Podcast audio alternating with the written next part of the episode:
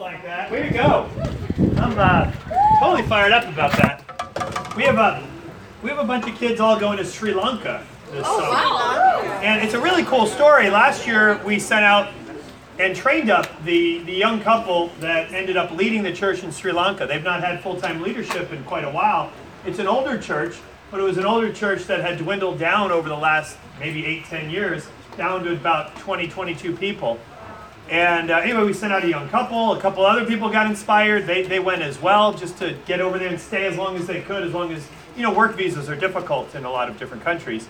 But in the last eight months since they've been there, uh, a church that had only had maybe a baptism in the last three years, in the, in the last eight months, they've baptized 22 people and restored three others. The church has went from 22 to 54, and now there's like a line of people wanting to wanting to get there and go and, and join and be part of that. So it's been yeah, it's been, it's been really encouraging. Um, they they were the 50th people to in, in the last uh, nine years, the 50th, 49 and 50, that, that young couple that went over there. Um, to be uh, sent out into full-time ministry by the Hampton Roads Church. And we're not like a, a super large church, but people just don't want to stay where we are, and they just keep going, and uh, and, and, and off they go, and they, they us. For, um, you know, for example, the Shanks, you know, we're in Hampton Roads, and uh, ended up going out to Toledo to go lead the church there. Uh, they'll soon be taking on a bigger responsibility, and so we've uh, raised up another young couple that's working secularly. They're going to go lead the Toledo church in, in the next few months. Uh, we've got kind of leaders leaving it, uh, next month as well to go lead the, the churches of Maryland. Um, so the march keeps going. We're, we sent out nine last year into full time ministry. Uh, it'll be somewhere between six and, and eight. And we're sending out the Akron planting as well this, uh, this summer. So uh, a lot of goodbye parties for sure. So it's, uh, but, but it's, it, it's all glorious. So amen for that. Hey, right now we're gonna we're gonna have kind of a little less presentation and try to encourage a bit more dialogue as we finish this last session. This last session is let's look at our past for a little bit. And I don't have such a let's say rich history in our past as say Tom or Doug does because I'm a bit more abnormally born. I came around in the 90s. They came around in the 70s. So good good bit more past for them. Uh, but a lot of my past is maybe a bit more relevant in some ways to what it is that affects you today. And you know, how did all of a sudden our ministries change from what they looked like from 95 to 2005? And then how have they changed from 2005 to 2015? Because each of those decades have actually been monumental in the way that we've shifted as a body of Christ and as a fellowship. Uh, a couple scriptures, though, just to frame this for us a little bit. Come on, Ed. Look with me uh, over in Ephesians 4.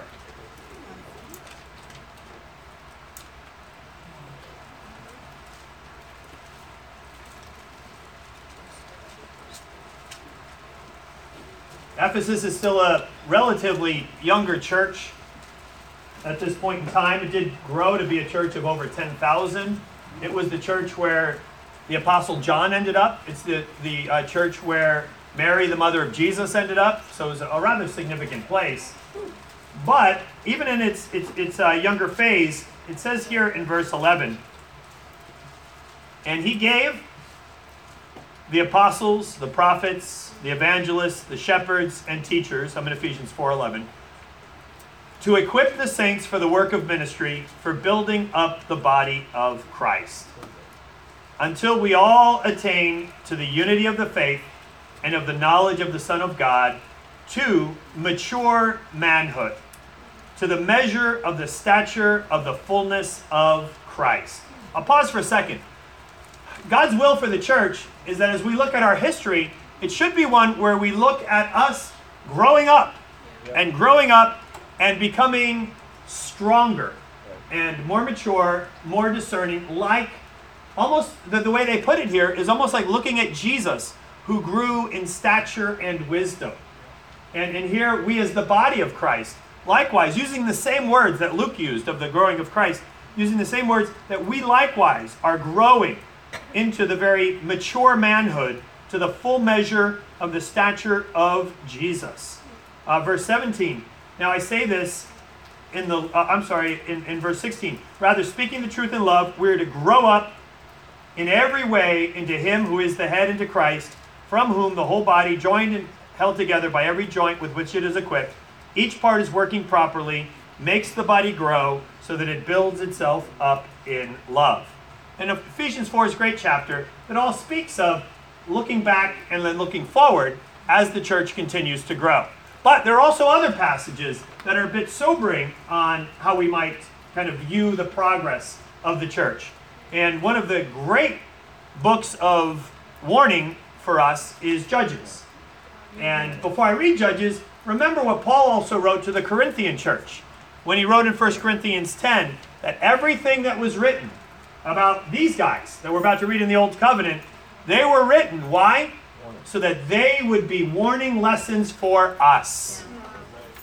And, and also to recognize that, that no temptation that, that we've set is but what is common to man. But God's going to provide a way out. He will be faithful. Uh, yet we, we've got to stay wary of that. But, but look at what it is that they faced. In, John, uh, in Judges 2, it says in verse uh, 7 And the people served the Lord all the days of Joshua, and all the days of the elders who outlived Joshua, who had seen all the great work the Lord had done for Israel. And Joshua the son of Nun, the servant of the Lord, died at the age of 110 years. And they buried him within the boundaries of his inheritance in Timnath Heres, in the hill country of Ephraim, north of the mountain of Gaash. And all that generation also were gathered to their fathers and there arose another generation after them. And this is the ominous line from the book of Judges that sets the stage for the rest of the book. After them, who did not know the Lord or the work that he had done for Israel. They didn't know of the stories of being led by the cloud in the desert. They didn't know of the despair of oppression, of bricks without straw. They didn't know of the great deliverance and the refreshing times that came when the angel of the Lord beat down the one great superpower on earth so that a bunch of slaves would be able to escape into freedom through the Red Sea and ultimately to enter into the promised land just as God had promised. And they didn't even know of going into the promised land and having God promise to them that they would go in and whomp and stomp down those giants and take their fortified cities and make it the nation of Israel. They didn't even know all of that. But yet, here they are now, trying to go off of previous generations' experiences of faith to try and keep that going themselves. And unfortunately, what we see in the book of Judges, which is our warning now, is basically a roller coaster of love. Times are high, things are going great. Ah, God, schmod, whatever and, and, and then they, they, they sink into despair, and God gives them over to their apathy and takes away his protection, and the neighboring nations come on in and oppress Israel. Ultimately, what do they do? I'm sorry, help me, I'm sorry, help me. And God then comes to his rescue, raises up a judge, they're delivered, and once delivered, God hoping that they would be grateful out of the grace that he has given to them. Instead, they grow entitled, grow apathetic, and so the cycle repeats itself. Uh, lather, rinse, repeat, lather, rinse, repeat, um, all, all, throughout the book of Judges. So, with, with all of that as the backdrop of God's people, we got to be wary, even as we look at some of our, our recent uh, movement. So, here in, in the um, International Churches of Christ, we've got such an amazing and rich history. Uh, modern day church historians who have looked at what we went through in 2000. 2, 3, and 4 have marveled that we came through that and we're still one united fellowship as tight as we are today. So many who have, in a sense, uh, consulted with us and counseled with us have, have all basically said, You're the only group we've ever seen be able to do this. Now, with, with that in mind, take heart because we have definitely been refined as a movement yeah. throughout the, the, the, past 20 years. Oh, yeah. And, you know, the first 10 years, you know, if, if we look at the kind of the 75 to, to, to, to 85 time frame, you know, that was, I think, just glory after glory, right? I mean, Tom just walks onto a campus and 100 people line up to get baptized. Uh, and, and, they do it year after year after year. I mean, oh my goodness, how cool is that? Praise God. Uh, for, for all that, that goes on and all of that. Even as, as that expands off of the campuses and then into the countries, uh, again, you know, Andy Fleming walks into Moscow and, you know, 850 people, they get baptized. And who, who isn't kind of, you know, living in high cotton and loving life during all of that? But one, one of the things is, is when things are going so well, um, you, you don't begin to kind of notice if there are any kind of chinks in the armor because you're just so consumed with saving the world and praise God for that. And, and so it, may not always be as obvious to us, but we, we had this amazing time that we came to real organization as a movement at the greatest tectonic shift in modern day history. There have basically been three main kind of eras of, of history. That, that would be the pre modern era, the modern era, and the postmodern era. And postmodernism, for the most part, is identified as that period of time somewhere around 1969 to 1992 that that shift occurred to what you now only know as postmodernism. I grew up a little bit before some of that, so I, in my mindset, I think, I think in logical propositions. Uh, but, but people that have grown up in postmodernism, that's not exactly the way that you think. But there are amazing and wonderful things that occurred in the midst of the postmodern era. Now, most notably, is that me? Maybe. I don't know. Oh, okay. But most notably, during, during that period of time, again, and think about this we're a well organized movement during this period of time 89, 90, 91, 92. What's the, the biggest event in all of that? That's right, Lithuania getting its freedom from the Soviet Union. But, oh, no. For me, it is. My, my, my family, my mom came from Lithuania. I'm a first generation uh, American. And, uh, and, and amen for the fall of the Soviet Union. Um, but in 92, when Lithuania played Russia in the medal round of, of the uh, Olympics in Barcelona, Lithuania. Amen. Thank you. Thank you. Sorry, brother. Kajal. Uh, anyway, uh, but it was, it was like uh, a golden moment in history. The Soviet Union fell. The Berlin Wall came down. The internet basically came into existence. Economies exploded. Tiananmen Square brought about a complete shift in all of Asia.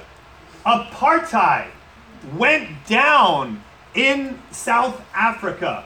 Amazing times. All across. I even have goosebumps because I remember that night in 1991, sitting in my basement, crying tears of joy, listening to the radio broadcasts, hearing about the fall of the Soviet Union and how so many of my relatives were guerrilla warriors fighting for, for revolution in Lithuania, of, of finally to be able to realize freedom during all of that.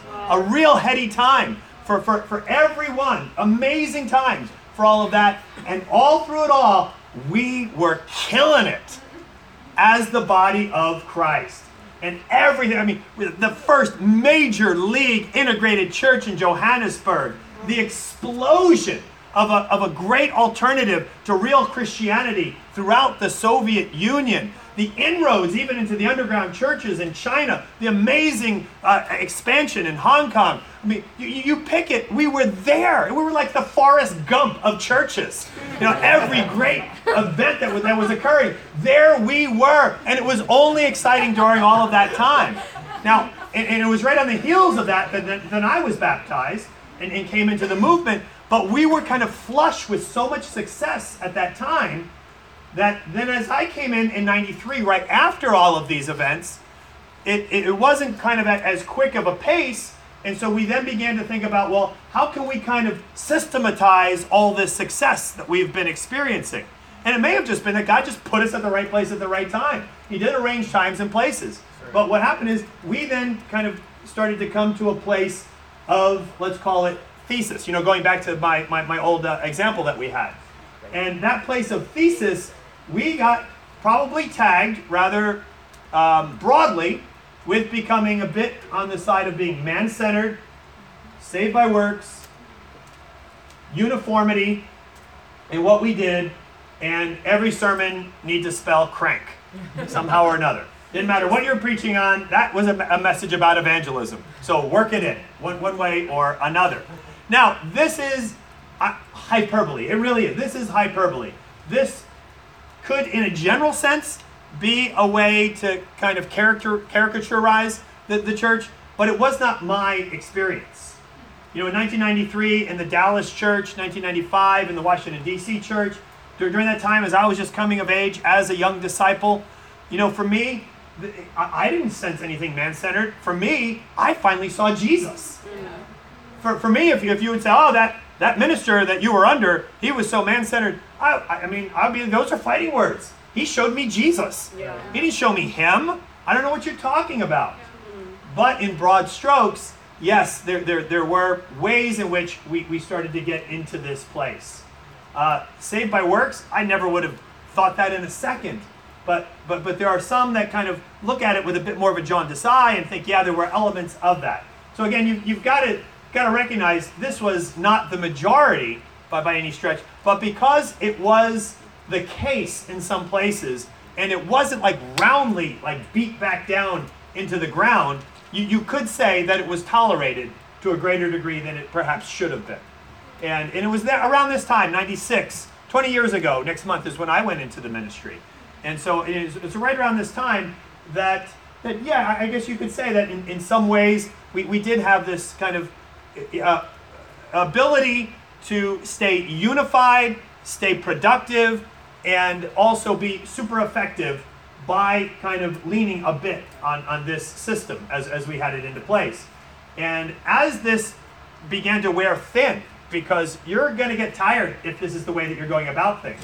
But as it began to wear thin, um, a good good buddy of mine, who actually was in Hampton Roads with me in 2000, 2001, um, Henry Kriete, uh, began to kind of wax poetic about a lot of the things that, that were annoying him with, with all of this. And um, he uh, ended up writing a letter in 2002. You, you probably heard of the Henry Kriete letter of sorts, right? And, uh, um, and you know, in it, he really did try to serve the role of a prophet to, to bring to life, you know, what it was that he that he saw there. And many people, Doug had an advanced copy of that letter. I had an advanced copy, and and, and we did say to him even that, you know what? I think you're right on the money with this, but you know where you're not right on the money is the way that you're uh, proposing that we solve the issues. Uh, the proposal in the letter was kind of, hey, let's just kind of drop a bomb and see what happens. Uh, versus, you know, Matthew 18 really does show us that there's a process, that if one sins against another, that we really do need to be really deliberate about that process. Let's, let's not throw out what, what you've recognized in the letter, but let's take it and bring it to bear in a way that is just as godly as the sentiment is behind the observations of the letter. That didn't happen in a lot of churches. In a lot of churches, it really just did become kind of a, a, chaotic pandemonium in many places. It was unfortunate because as a result of that, the pendulum swang the other way, and what was kind of a cohesive, well organized group of disciples excited about saving the rest of the world, uh, all of a sudden, the support, everything that was going on throughout Africa, Asia, South America, it all crumbled.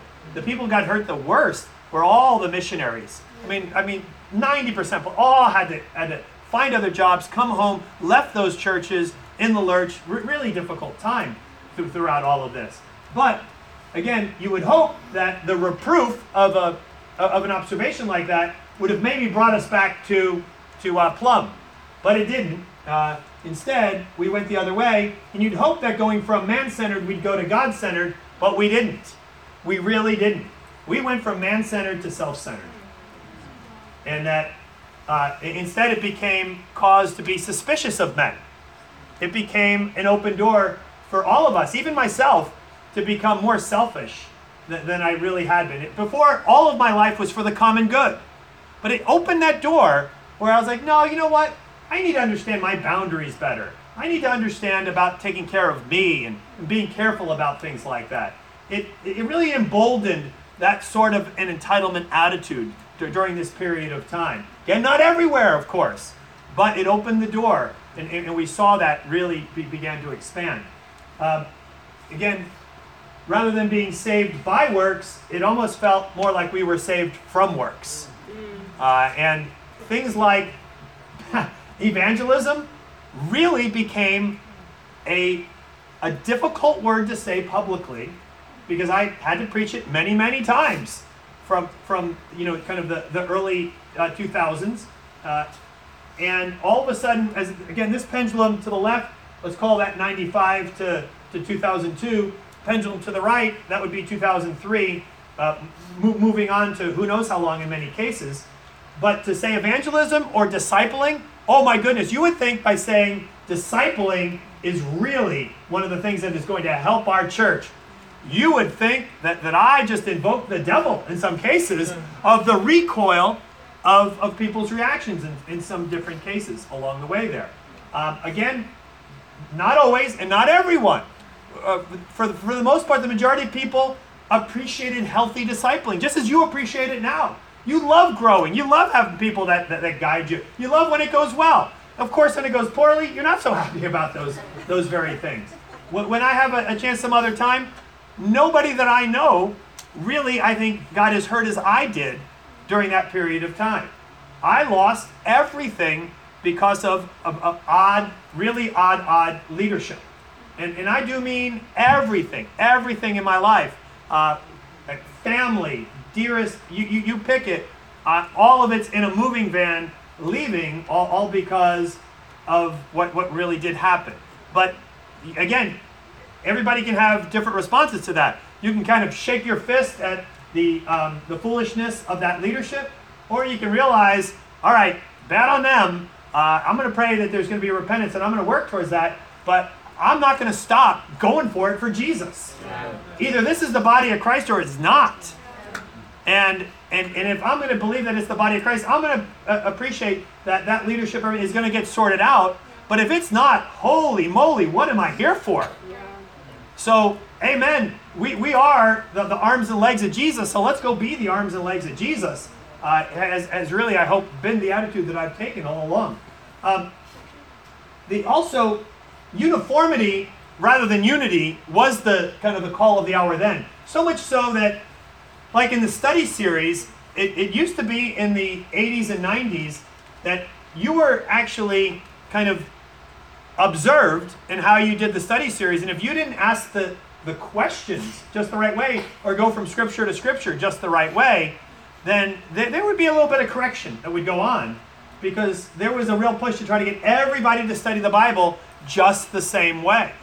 Uh, to structure your church, do many things that, that, occurred, even the order of worship, all of those things, just the same way. And it was uniformity.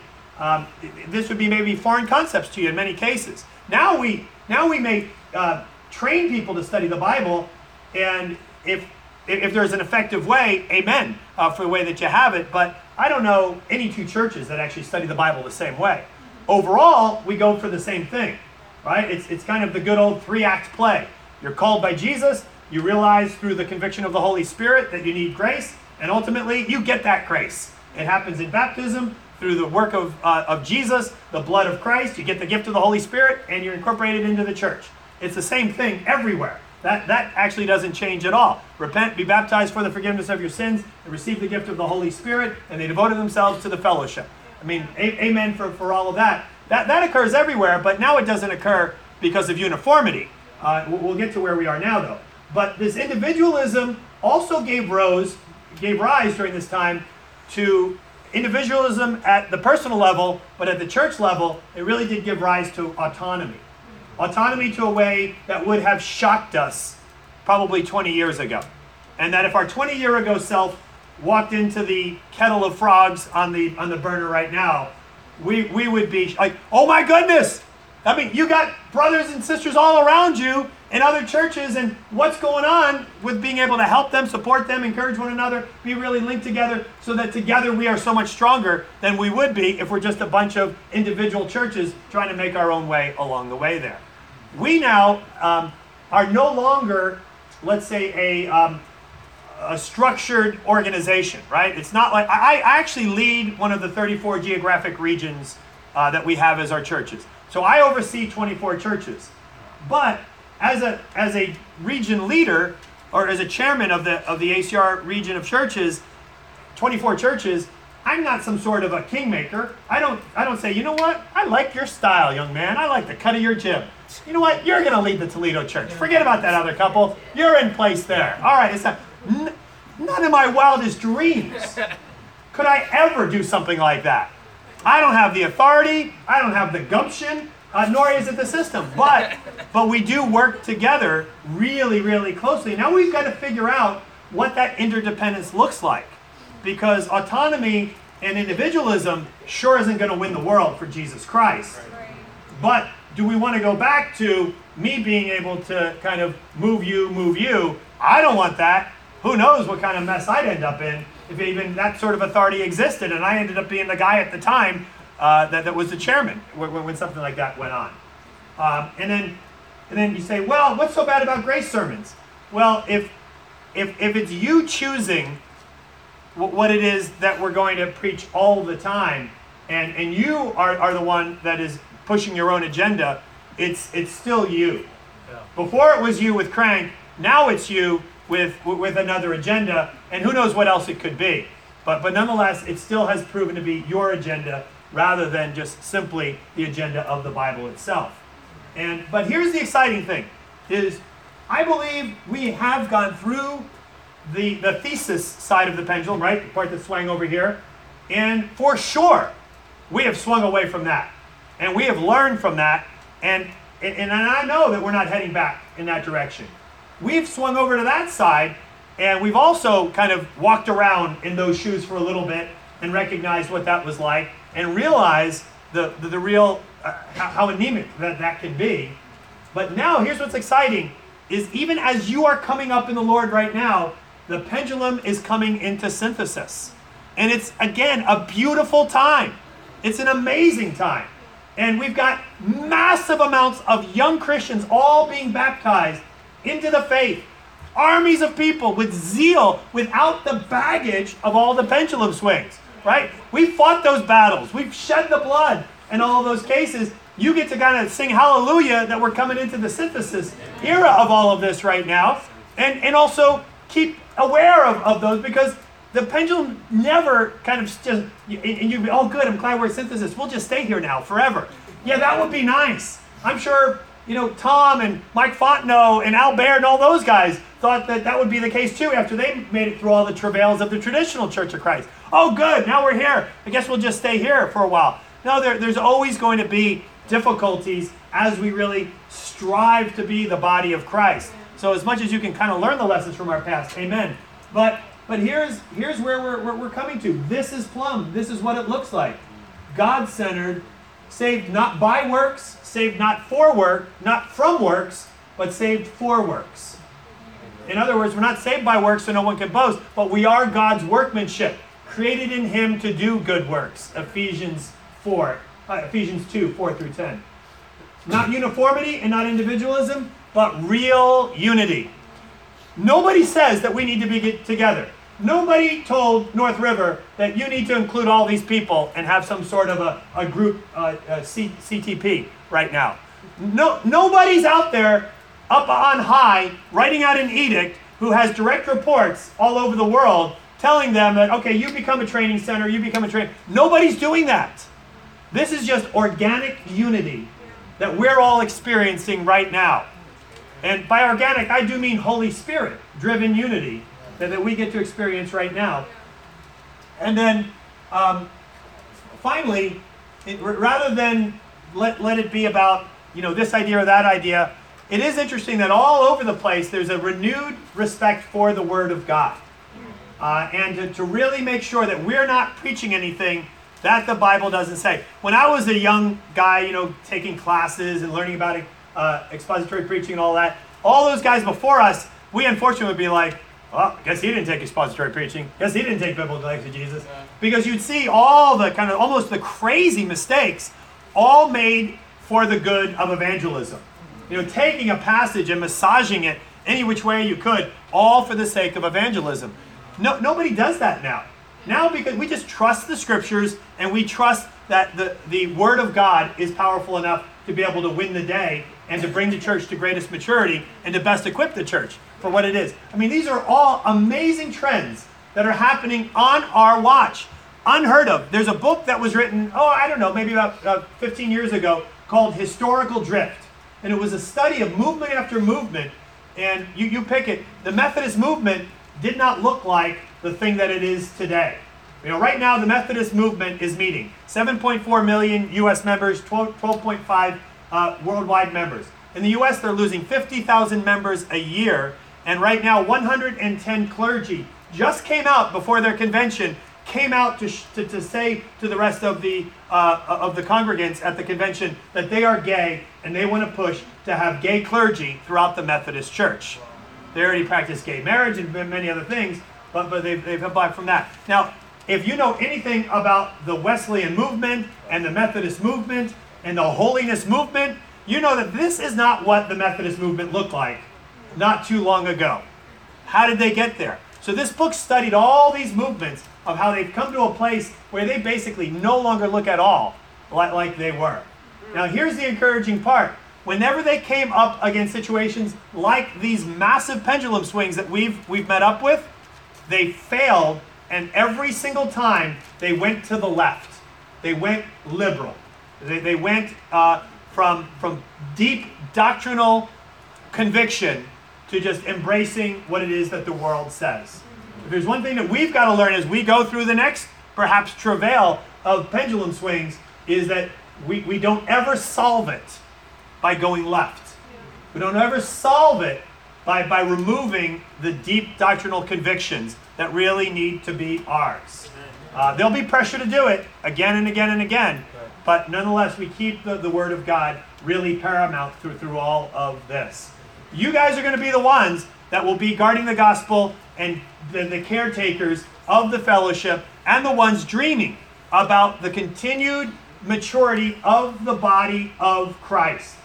And you may not even remember this 20 years from now when you're giving the same speech to other people but you will be the ones.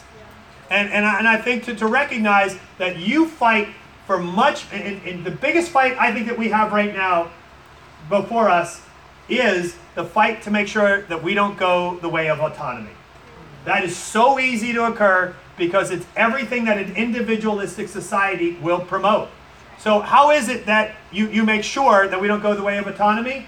Is that you have very intense close relationships right. one with another. Right. And by the way, those relationships don't come over having a frappuccino together at Starbucks. Right. You know how they come? They come because you decide for two years to go to Bogota together. You decide because this whole section here decides that you know what, it's it, it's time. I know it's cold, but Calgary needs a church. Let's go. Let's all go buy, go to the REI store, load up, North Face looks good on me. Off we go, and, and, and we're, we're gonna we're gonna supplement the Calgary Church for the next three years and, and go for it. I didn't want to just say warm weather places because you all be like, oh yeah, I could do that. Uh, but when it's cold weather, you're like, oh wait a minute, do I really love Jesus?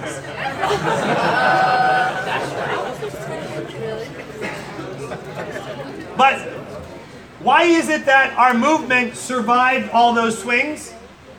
Because Right now, all the people that are holding it together, they were persecuted together.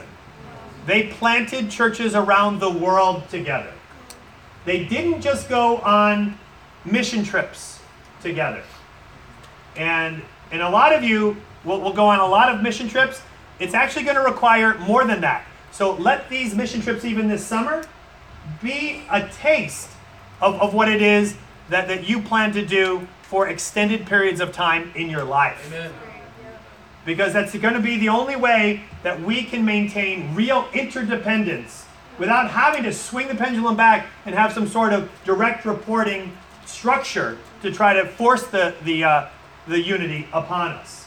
Uh, but if, if, all, if we are afraid of the pain, afraid of the persecution, afraid of the sacrifice, then we'll never know the depth of bonds that come from having the hundred times as much, and with them persecutions, that, that it really is to, to really be a disciple. It's, it's that kind of foxhole bonding that, that has all of kind of the, the current generation of leaders that man, we're we're together forever.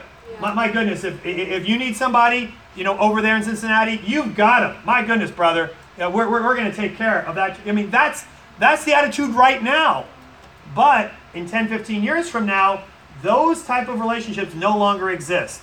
You are the hope of making sure they do exist. And it's only going to come by you completely no longer living for yourself, but for him who died for you and was raised again. Do you know what I mean? That means you put self to death and you live your life for Christ. And that means wherever, whenever, however, that you really do do that. Not just for the sake of unity, but for the sake of Jesus, for the sake of the mission, for the sake of those that still need to know Jesus. And along the way, God will bless us with the unity as, as a result of us all being bonded to, to that very degree. So, and I'm gonna I'm gonna just kind of uh, stop it right here for a moment. Let me just open it up to any questions that we we we might have, and I don't know how much time we have at this point. Is it 15 minutes? Is that right? It's 4:45.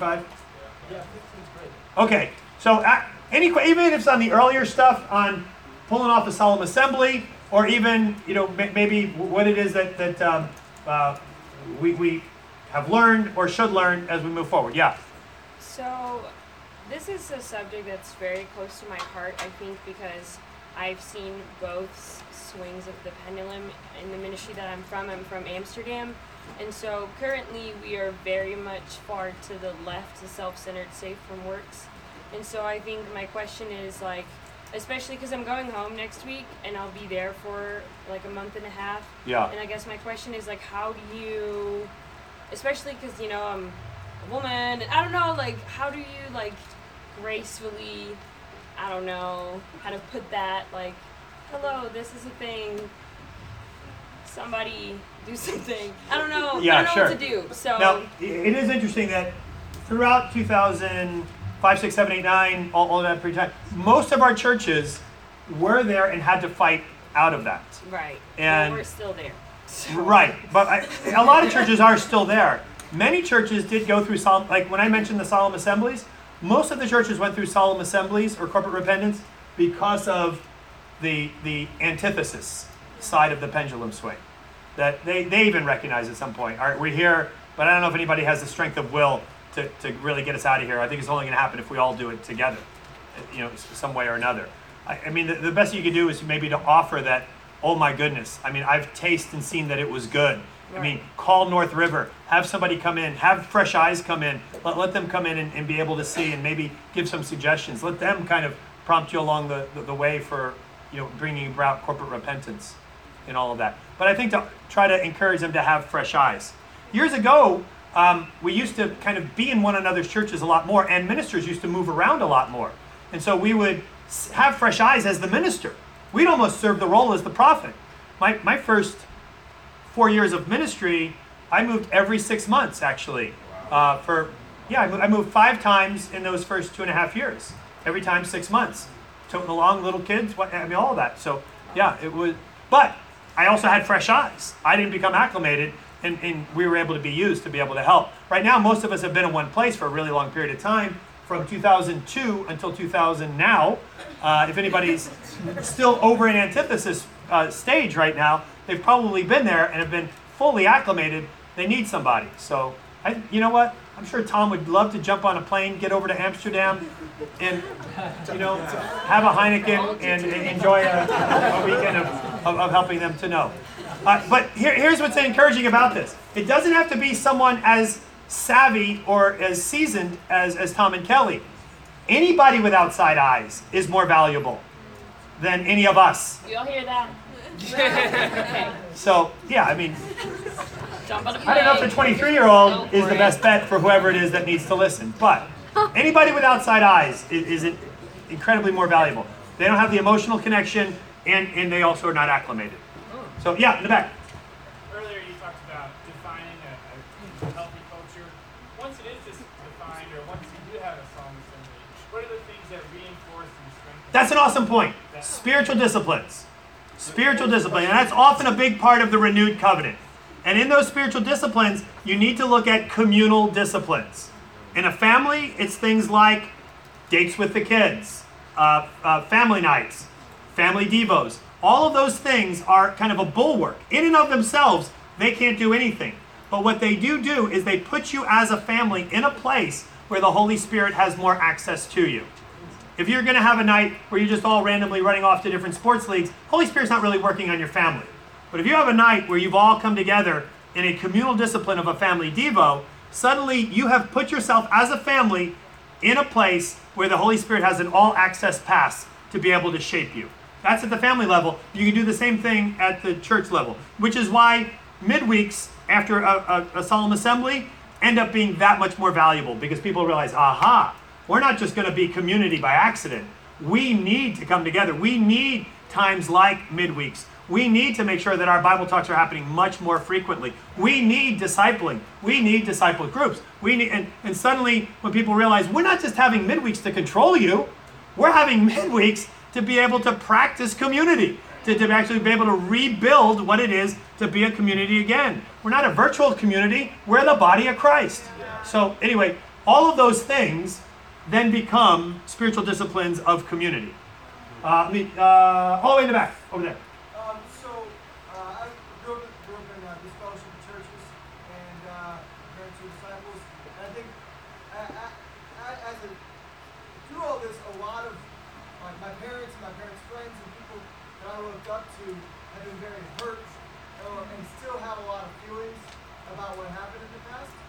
And uh, but most of most of us have no clue what happened in the past because we were yeah, 13 and 14 year old when the letter came out. Right. So how can how can we help as children and sons to help our parents to, to, to, to swing back more uh, to a synthesis, back more to like a, a neutral and away from the bitterness in that kind of way? Sure, I mean, there- there can be no bitter root. Let no, no bitterness be among you. Forgive as Christ the Lord forgave you. Uh, Ephesians 4 29 to 32. I mean, all of that is, is, is super important. Um, and uh, again, it's, it's not like it's impossible to be able to forgive and, and to come back. I, I mean, you and I can talk offline, but as I mentioned, I went through a pretty serious ringer, uh, and not everybody has to end up kind of with their arms folded, checked out with regard to the church itself. It, it's just as easy to, to recognize, wow, that was a bit jacked up there. Uh, and but but I get it. People people have bad seasons of life, but we are the body of Christ. We are the body of Christ. This is sacred. This is not just social. And let's let, let's get back to building again, all for the sake of the of the gospel of Jesus. Um, but but I think just keep keep sharing that. Well, I think sharing about we, we do need to, to, to forgive. We cannot let any bitterness be the case. And by the way, none of it's warranted right now either, because what what has resulted is a synthesis that is really a special time and place for us to be able to be engaged as the body of Christ. And praise God that we're all here. I mean, I pinch myself all the time. Like, I can't believe I get to be in the church at such a special time as this, as we're coming together, ready to blast off. And blasting off, we are already. Uh, and it's such a great time. So, I mean, uh, yes, right there. Um, my parents aren't disciples, so how would you go about like without um, overstepping as me being a daughter? Um, my mom's in the process of getting restored, but my dad, I'm praying that he tries to come to that decision. So how would you come to like being able to talk to him about stuff like family night devos and like date nights with the kids without overstepping your son and like, you know judging him or making him seem like he's a bad guy? Yeah, no, that's that's really true. I mean, it's so hard when you're the child trying to do that. One of the things that is always helpful as good advice for you as a child to a parent is to use the scriptures in 1 Peter 5, is it? Um, where it talks about a uh, an unbelieving spouse to a wife. Because just as a wife has submission to a, a husband, and here this husband is an unbeliever, you then see some principles that you can put into practice. For example, win him over without words, win him over by the- a gentle and quiet spirit, uh, by the purity and reverence of, of your life. But, but I think in general, that, that is what, what you've got to do. You've got to win them over with humility, sharing about quiet times, how they've impacted you, sharing about um, how, how it is that, that you've grown from what it is that you've seen, but not like, look at me, I'm so awesome grown, but wow, this is where I've been, and this is what has happened. This is where our Bible talk was, not so great, but you know what? We, we, we were so impacted by, by what it is that we learned here. And I, I think we're really making great strides from all of that. But for any kid who's you know trying to help a parent, use the those principles at the end of, of First Peter of a wife trying to win over an unbelieving husband. It's a, it's a similar dynamic. It's the closest thing that we have to a dynamic like that for kids to parents in, in, in the Bible. Uh, yes, right there. Um, I thought it was really actually helpful to hear kind of the story of the pendulum and the swing and the history of because I also am implemented grew up in the church, but there's a lot that I guess I didn't know.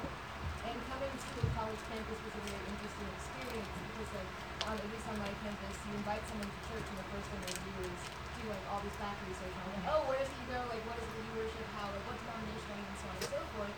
And usually what they're met with first is your history. From 1994. Yeah. Yeah. Um, so, It is like every article is from 1994. Exactly. And so it's very, I guess, what do you do about that? Because that turns a lot of people away because when they see things like, oh, this website, like, this is this, or like different things. Sure. Well, I mean, I, I had to try to reapply after being kicked off Hey, of. can you repeat the question? Oh, oh. Um, she she she uh, evangelizes people on campus. She says that she's probably the most evangelistic person on her campus. So- and, and as a result, she's you know having a lot of conversations with people. But as soon as as they are impacted by her spirituality, they then they then go onto the internet and uh, look up Church of Christ, North River, whatever it is your church is, and and then all the junk starts coming up. So anyway, I had to I got kicked off twice uh, from ODU, Old Dominion University, while I on my watch. Uh, we got kicked off twice. We actually got back on one more time, and it, it basically was just by telling this story. And we did. We, we told this whole story to them, and, and, and they realized like, oh, these are reasonable people. They see where they've made mistakes. They see how they're being shaped and, and changed along the way there. Um, and actually, to, to be able to be very clear about the whole story was, was pretty helpful to them. And ultimately, they, they actually brought us back onto campus. And we, we continue to be part of that. We're part of the Chaplains Association at ODU, and, and that did help. Uh, back there. Um, well, I just want to say thanks for your lessons today. And you were talking about the letter um, and how it was addressing issues that needed to be addressed, but the solutions and kind of just the way about it was wrong. Sure. More, let's say process. The process was, was wrong. Yeah. So if you, I, I guess if you have um, things that you see that are concerning, or if you have issues, what are like as an up, talking to them, like in humility, um, to, to leaders and things like that.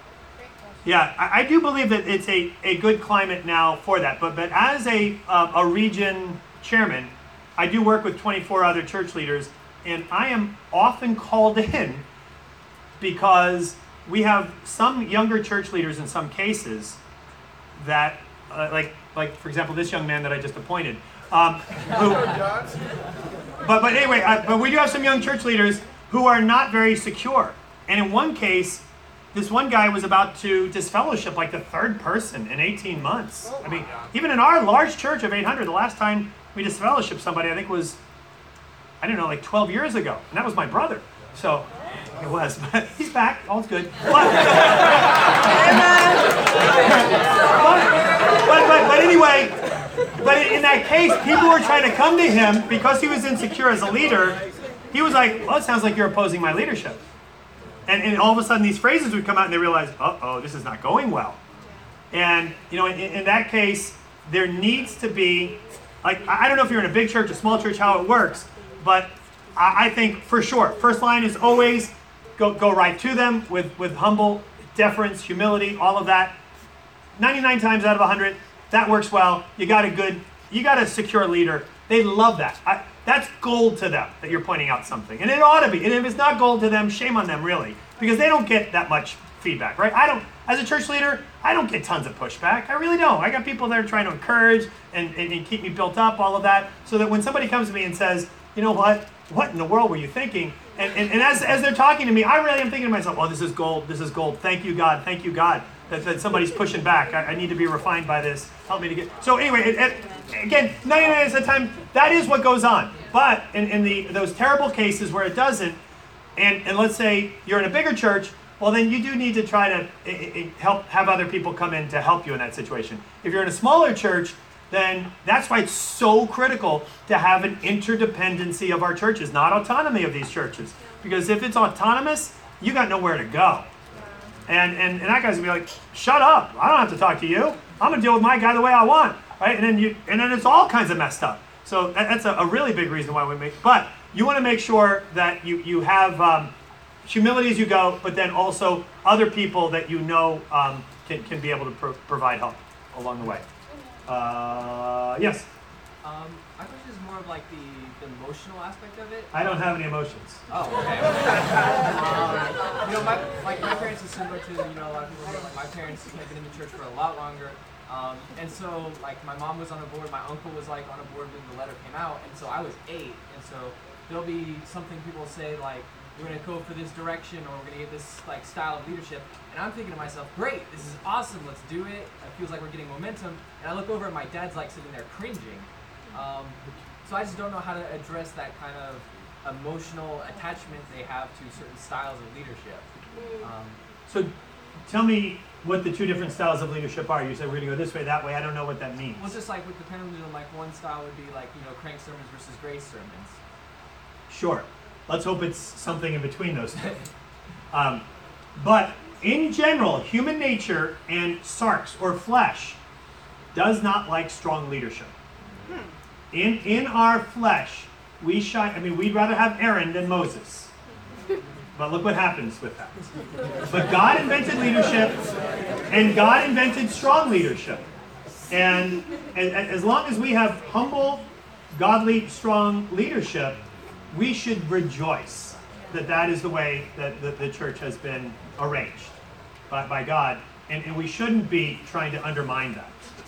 As, as unpopular as that is in a postmodern culture where you know it's egalitarianism and shouldn't everybody kind of rotate into being the leader of the church for a day, uh, and but it, it, it's it's not the design that, that, God has as we look at all of His examples of leadership through the Bible. Um, and we're it's probably always good to have at the ready a good study to show that again godly leadership does actually provide a stronger leadership than we would be comfortable with i, I find myself being anti-authoritarian i find myself wanting to say i'm going to stick it to the man but then i realize wait a minute I became the man. Like, what in the world? How did this happen? Like, even you know, even as an older guy that that you know is in, in a, a position of responsibility, I still have that deep inside of me. I don't even know who the man is anymore, but I'm gonna rage against that machine. But but oh, it's me, I guess, at some point. But I don't think of it that, that way. But we all have that. Every one of us, no matter where we are. So we- we've got to all then keep reminding ourselves what does godly leadership really look like when we actually see person examples of it in the Bible. And, and that might be, it's going to be from the Bible to be able to help. It's not arguing from, from history or anything like that. We're going to have to be able to show it from the Bible. We're going to take one last question, I guess, as it's 5 o'clock. Yes? Um, how do we bring this culture to other ministries, like say on the West Coast, or just because I'm from the West Coast, and so just seeing the difference in convictions and culture from there to here, it, it hurts, you know, because you want this growth to happen there and just where the pendulum can be, you know, kind of centered.